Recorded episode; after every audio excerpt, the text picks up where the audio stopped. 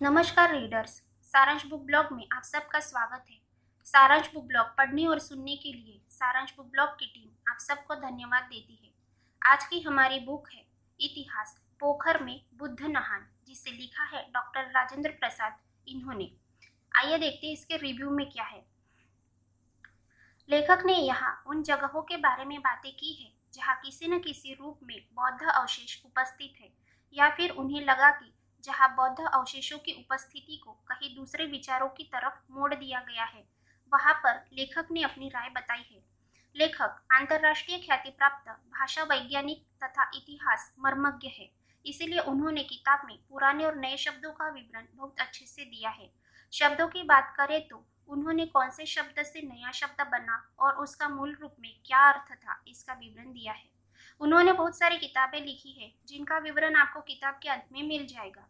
और साथ में उनसे संपर्क करने का पता भी। लेखक को बिहार सरकार की तरफ़ से डॉक्टर गियरसन पुरस्कार से सम्मानित किया गया है। वे मूल रूप से बिहार के रहने वाले हैं।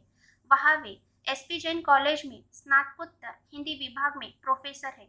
उनकी लिखी किताबों में बिहारी भाषा का टच मिलता है। किताब में पूरे बारह अध्याय है। किताब के प्रकाशित और पृष्ठ संख्या के बारे में कोई जानकारी नहीं। लेकिन किताब किंडल पर उपलब्ध है और इतिहास से जुड़े तथ्यों को लेकर अगर आपको कोई दुविधा है तो वह क्लियर करने में सक्षम है। किताब अपने आप में इतनी बहुमूल्य जानकारी समेटे हुए है कि आपको इसका हर एक पृष्ठ मूल्यवान लगेगा। इसीलिए शायद हमें भी हर दो पृष्ठ के बाद बुक मार्क लगाना पड़ रहा था। आइए इसी के साथ देखते हैं इस किताब का सारांश। किताब मुख्यतः सिंधु घाटी सभ्यता के बारे में और वहाँ मिले बौद्ध अवशेषों के बारे में बात करती है। अब आप सोचेंगे कि सिंधु घाटी सभ्यता तो भारत की सबसे पहली सभ्यता थी। बुद्ध तो कई सालों बाद हुए, फिर यहाँ बौद्ध अवशेष कैसे? इसी का सविस्तर जवाब हमें यह किताब देती है। बुद्ध के भी पहले 28 बुद्ध हो चुके, उनमें से चौथे दीपंकर बुद्ध थे। उनका बोधि वृक्ष पीपल था। उदय में मिली पृष्ठ किंग की जो मूर्ति है, वह 1900 से 2000 ईसा पूर्व की है। दीपंकर बुद्ध भी उसी समय हुए थे। छठी शताब्दी ईसा पूर्व में गौतम बुद्ध हुए। दीपंकर बुद्ध उनसे 24 पीढ़ी पहले हुए। सिंधु घाटी सभ्यता पर बोधि वृक्ष पीपल का प्रभाव दिखाई देता है, जो दीपंकर बुद्ध के कारण था। सिंधु घाटी सभ्यता के लोग बौद्ध धर्म के उपासक थे। वे बलि प्रथा को मानते थे, ताबीज पहनते थे, पुनर्जन्म पर विश्वास करते थे। इसका चित्रांकन उत्खनन में मिले सीलों पर मिला है। भगवान गौतम बुद्ध ने इन्हीं पाखंडों पर प्रतिवाद जताया। बुद्ध ने सिर्फ़ धर्म में थोड़ा फेर बदल किया, न कि उसकी स्थापना। सिंधु घाटी सभ्यता बुद्ध की उपासक थी इसीलिए यहाँ पीपल के पेड़ का महत्व दिखाई देता है। यहाँ पूर्वकालीन बुद्ध की दो मूर्तियाँ भी मिली है, जिन्होंने बुद्ध के जैसा वेश धारण किया है। ऋग्वेद में भी स्तूपों का ज़िक्र है। यह हमें ऋग्वेद में वर्णित हिरण्य स्तूप ऋषि से पता चलता है। बगैर स्तूप के हिरण्य स्तूप नाम नहीं पड़ सकता। सिंधु घाटी सभ्यता और सम्राट अशोक की लिपि में दस अक्षर एक जैसे हैं। खुद सम्राट अशोक ने अपने शिलालेखों में कहा है कि वह धम्म लिपि है, लेकिन विद्वान ज़बरदस्ती उसे ब्राह्मी लिपि कहते हैं। इसी कारण उनके लिखे शिलालेखों को पढ़ने में देर हो गई और भी कई कारणों से लेखकों ने वाचकों को अवगत कराया है।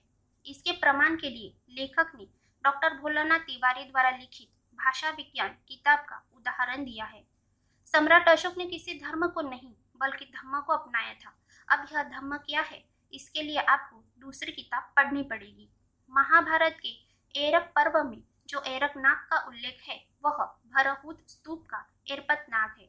वह एक बौद्ध नागवंशी राजा थे। आंवला नवमी जो दीपावली के नौवे दिन मनाई जाती है, वह पुष्प बुद्ध के कारण है। उन्हें आंवला वृक्ष के नीचे ज्ञान मिला था। इससे संबंधित चित्रांकन अजंता की गुफा नंबर सत्रह में मिलता है। पुष्प बुद्ध, भगवान गौतम बुद्ध के पाँच सौ साल पहले अस्तित्व में थे। वाकाटक नरेश बौद्ध धर्मी थे।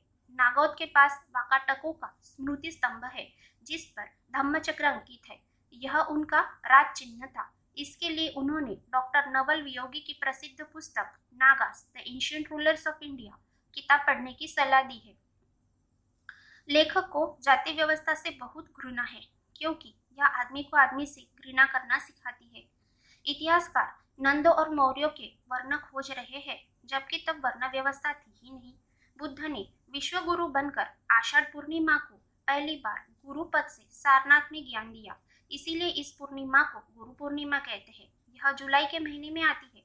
इसीलिए भारत के विश्वविद्यालयों में जुलाई से पढ़ाई का नया वर्ष प्रारंभ करने का रिवाज बुद्धिस्ट परंपरा का रहा है। संत कबीर बुद्ध के विचारों से प्रभावित थे। वे उन्हीं के विचारों का प्रचार किया करते। कबीर के पुरखे कोली थे। गौतम बुद्ध की शादी कोलियों के घर हुई थी। रैदास का बेगमपुरा और कबीर की अमरदेशवा इन दोनों की परिकल्पना बुद्ध के सिद्धांतों पर की गई है।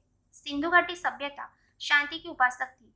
जैसा कि सब जानते हैं, बुद्ध धर्म यानी शांति और अहिंसा का धर्म। ऐसे में इस सभ्यता के पास कोई भी युद्ध हथियार नहीं थे। जो भी हथियार उत्खनन में मिले, वह उनके रोज़मर्रा के काम करने के औज़ार थे, जिनसे वह उपजीविका कमाते थे। ऐसे में आर्यों ने उन पर हमला किया और उनको हरा दिया। आर्यों ने द्रविड़ों को अनार्य कहा, जबकि आर्य अद्रविड़ हुए, क्योंकि वह द्रविड़ों के देश आए थे, न कि द्रविड़ उनके देश गए। मगध के पूर्व सम्राट और सम्राट अशोक के बारे में भी किताब अच्छी जानकारी देती है। इसी तरह की और रोचक जानकारी से अवगत होने के लिए यह किताब आप ज़रूर पढ़ें। धन्यवाद। Wish you happy reading